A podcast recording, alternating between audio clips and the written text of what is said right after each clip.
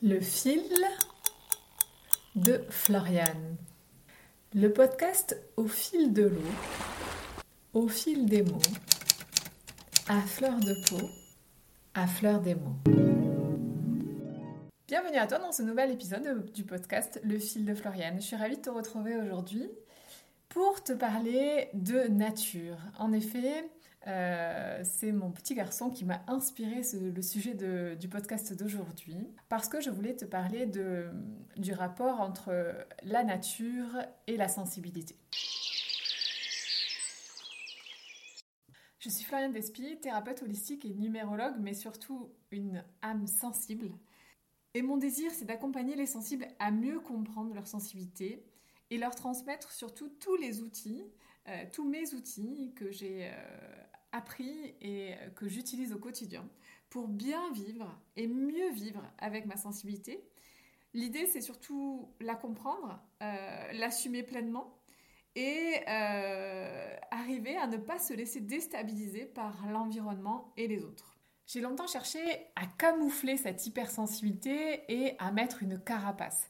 C'était un moyen que j'avais euh, trouvé pour euh, me protéger. Bien sûr, euh, toute la sensibilité nous revient au nez, j'ai envie de dire, en pleine figure, dès qu'on cherche à, à, la, à la fuir et à la mettre sous un, sous un tapis. Et euh, mon enfant est un, un beau miroir, qui est un bel enseignant depuis qu'il est né. Et surtout, ben, comme dit mon père, les chiens ne font pas des chats. Et donc, j'ai perçu et j'ai compris ma sensibilité. Et je la comprends au quotidien grâce à mon enfant qui me la renvoie depuis qu'il est petit, puisque lui aussi a... cette sensibilité, ou une part, parce qu'après on peut rentrer dans différentes formes de, de, de sensibilité, c'est pour ça que je ne parle pas de d'hypersensibilité, mais du, du moins de sensibilité. Et donc là, aujourd'hui, j'avais envie de te parler de ça, parce que l'autre jour, euh, on partait euh, donc pour aller à l'école en trottinette, et là, je ne sais pas, c'est toujours dans des moments comme ça, un petit peu... Euh, Euh, où on ne s'y attend pas forcément, hein, les, les enfants nous, nous surprennent toujours. Et là, mon fils me dit euh, « Maman, en fait, l'autre jour, on est allé au parc avec la maîtresse. » Je dis « Oui. » Et, et alors, c'était... Et il me dit « Mais en fait, j'étais triste. » Alors, j'ai regardé, je lui dis « Mais pourquoi tu étais triste, mon chéri ?»« Ben, en fait, maman, quand je suis arrivée, il y avait un arbre, il était coupé. » Et euh, je lui dis « Oui. » Et il me dit « Mais tu comprends, les arbres, c'est grâce à eux qu'on peut respirer. » Parce que eux, ben, ils nous donnent de l'oxygène et puis nous, ben, on rejette du dioxyde de carbone et c'est eux, ils peuvent vivre avec ça. Et là, waouh, j'ai, j'ai pris une vague de sa, de, son, de sa sensibilité et surtout de sa sensibilité à la nature. D'où mon envie aujourd'hui de te parler de ça, de se parler de ce rapport entre la nature et la sensibilité. En effet, euh, je, j'ai, je t'ai mis la citation de, de Pierre Rabhi que j'adore, qui dit... qui a dit « Il n'y a pas l'homme et la nature, mais l'homme est nature. » Et lorsqu'il a compris ça, lorsqu'il, lorsqu'il vit avec la nature, avec le cycle, lorsqu'il comprend qu'elle euh, euh, vient lui raconter des choses, que, que les saisons ne sont pas là par hasard, alors il se reconnecte à elle, il se reconnecte à lui-même, à ce qu'il est ré- réellement en fait. En effet, le sensible... Euh, a une forte connexion avec la nature. Il peut s'émouvoir, il peut avoir des émotions en regardant un coucher de soleil, il peut s'émerveiller et s'arrêter un instant pour regarder un oiseau se poser à côté.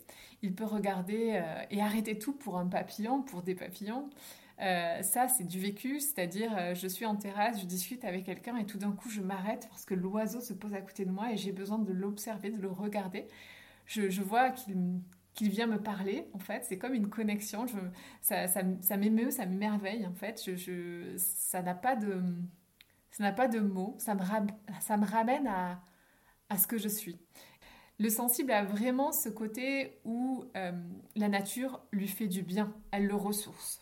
Et ça, c'est très important si tu es sensible, c'est de comprendre que ton quotidien a besoin de moments où tu te reconnectes à la nature. Ça te fait, ça, ça régénère tes énergies, ça te reconnecte à toi, ça te nettoie.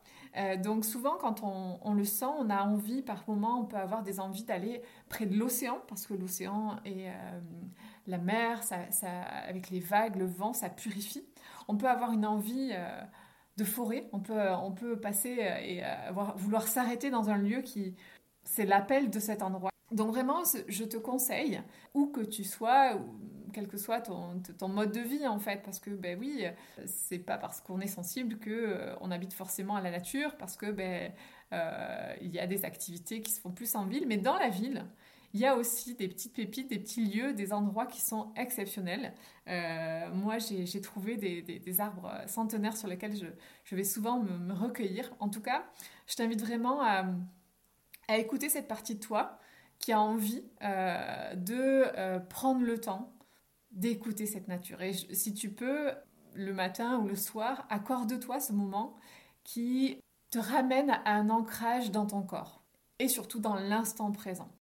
Tu verras que de t'accorder ces petits moments dans la nature vont t'aider à maintenir une certaine vibration, une énergie plus haute pour toi, pour dans la journée être moins impacté. Ça fait partie quand même euh, des petites choses, des petites routines qui sont importantes pour les personnes sensibles. Et pour finir sur cet épisode sur la nature et la sensibilité, j'avais envie de te partager un souvenir d'un voyage lorsque je suis allée à Bali il y a pas mal d'années maintenant, je dirais plus de dix à quinze ans en fait, ouais, ça passe vite. Euh, j'ai été vraiment marquée là-bas et je pense que c'était aussi les prémices pour que je, j'apprenne à m'observer, à comprendre, en tout cas dans cette observation des autres. Je suis arrivée sur, sur l'île de Bali et en arrivant, j'ai eu vraiment cette sensation de sérénité, de paix, de bien-être en fait, c'était... c'était C'était indescriptible, c'était vraiment une sensation que je, je me sentais calme à l'intérieur de moi. Et je voyais cette nature qui était très présente partout. Je ne sais pas si tu as déjà été à Bali, mais c'est vraiment cette, la vibration de cette île. C'est une sensation que la nature est partout et surtout les, les Balinais ont une forte connexion avec la nature. Alors après, dans la compréhension que j'ai eue, c'est que c'est des personnes qui sont animistes là-bas et ils vénèrent en effet euh, les fleurs, euh, la, la végétation, la nature. Donc il y a un petit peu partout des temples où euh, ils remercient et ils demandent de l'accord pour passer dans certains endroits, dans certains chemins. Et donc on vénère et on, on dépose en fait des, des offrandes. Souvent les offrandes c'est des fleurs, donc c'est ces odeurs de fleurs euh, en permanence en fait qui sont dans les rues, dans les endroits où on passe. Donc on, on est enivré par ces odeurs de fleurs un peu partout. En général ils en portent aussi sur eux. Et devant les maisons il y a des offrandes chaque jour, avec des fleurs, pour remercier, pour bénir la nature de ce qu'elle leur offre. Euh, ils font aussi beaucoup de paniers énormes de fruits qu'ils portent sur la tête, de, de fleurs. Euh, et donc vraiment, je, je te partage parce que c'est, c'est un des voyages qui m'a le plus marquée dans cette connexion avec la nature et dans ce que j'ai ressenti. J'ai vraiment ressenti cette osmose avec l'extérieur et l'intérieur de ce que je suis. Et ça m'a... Je, rien que de t'en parler, je, je revis cette sensation-là.